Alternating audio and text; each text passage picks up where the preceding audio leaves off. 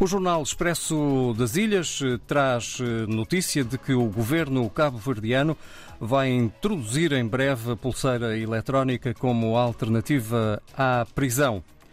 E sobre prisão, há também notícia: prisão preventiva e apresentação periódica para dois indivíduos suspeitos de vários crimes. Notícia do Expresso das Ilhas também, em vésperas de se assinalar o Dia da Diplomacia Cabo-Verdiana. O Expresso das Ilhas destaca uma entrevista ao Ministro dos Negócios Estrangeiros, Rui Figueiredo Soares. No jornal O País de Angola, manchete para PRS que se demarca da UNITA e confirma presença na tomada de posse. O partido liderado por Benito Daniel demarca-se de participar em qualquer atividade de manifestação agendada, possivelmente amanhã, por alguns partidos na oposição e membros da sociedade civil. Notícia que vem ainda de Angola dá a TAG em destaque, que arrecada 67 milhões de dólares em oito meses com negócios de carga. No jornal O País de Moçambique é a bilhética eletrónica que continua sem funcionar em pleno. O jornal O País de Moçambique avança que alguns autocarros registram avarias sem reparação há mais de dois meses. Noutros casos, os passageiros não usam o sistema eletrónico de bilhetes. E do Brasil vem na Folha de Pernambuco que Recife é a sociedade mais competitiva do NE. É a segunda vez que esta cidade se destaca neste levantamento elaborado pelo Centro de Liderança Pública, apresentado em São Paulo, Recife, que também obteve o primeiro lugar nacional no indicador Transparência Municipal.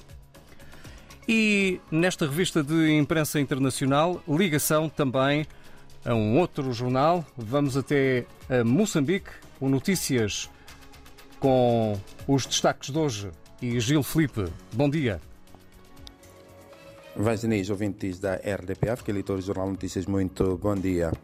A nossa edição de hoje abre com uma notícia que dá conta que a Coreia do Sul envia um barco de patrulha para a proteção da plataforma flutuante ancorada na bacia, ao largo de Cabo Delgado, na bacia de Rovuma.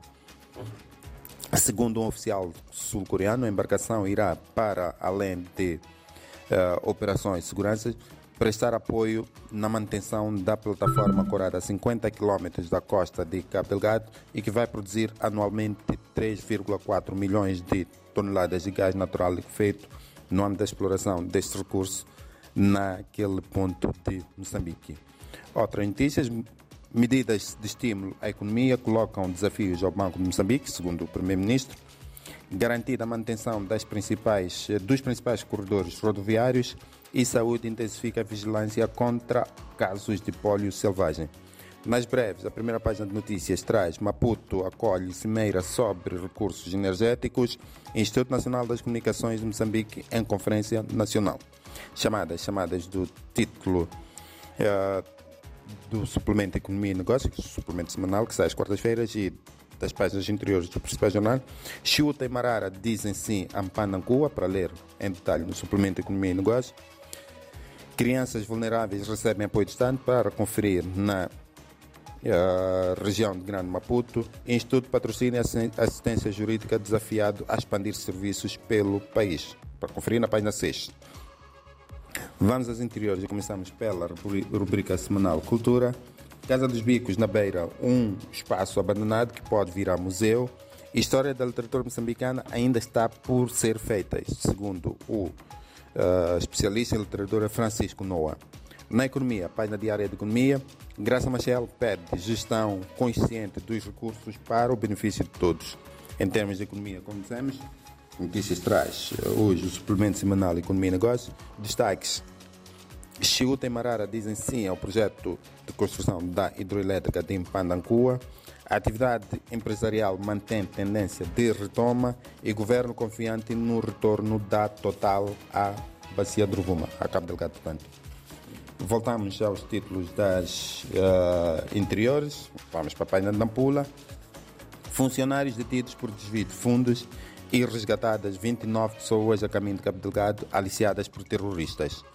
Política. Esperança Bias, a presidente do Parlamento moçambicano, recomenda a Raul Domingos cooperação em prol da paz. Raul Domingos é embaixador moçambicano junto da Santa Sé. Manica em Foco, página semanal. Todos os distritos terão tribunais judiciais a funcionar até ao final do ano.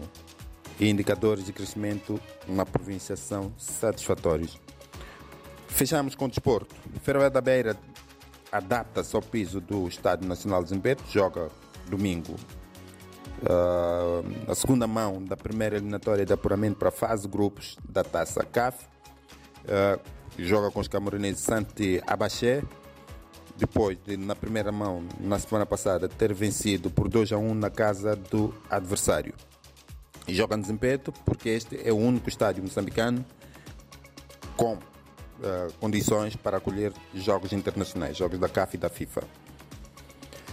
Também nas afrotaças, mais para a Liga dos Campeões Africanos, para o operamento para a fase de grupo da Liga dos Campeões Africanos, a Associação Black Bulls, campeão moçambicano, realizou ontem o seu último treino antes de partir para Angola para defrontar no fim de semana o Petro de Luanda, depois de no fim de semana ter perdido em Maputo por 3 a 0.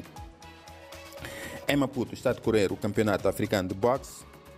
As moçambicanas Alcinda, uh, o trio moçambicano Alcinda Panguana, Helena Bagão e Armando Segaúk portaram-se bem e despacharam ontem os seus adversários. Vasco, ouvintes e leitores, estes foram os destaques do Notícias 2 para ler em detalhe na edição física ou online www.jornalnoticias.co.mz. Muito bom dia e até para a semana.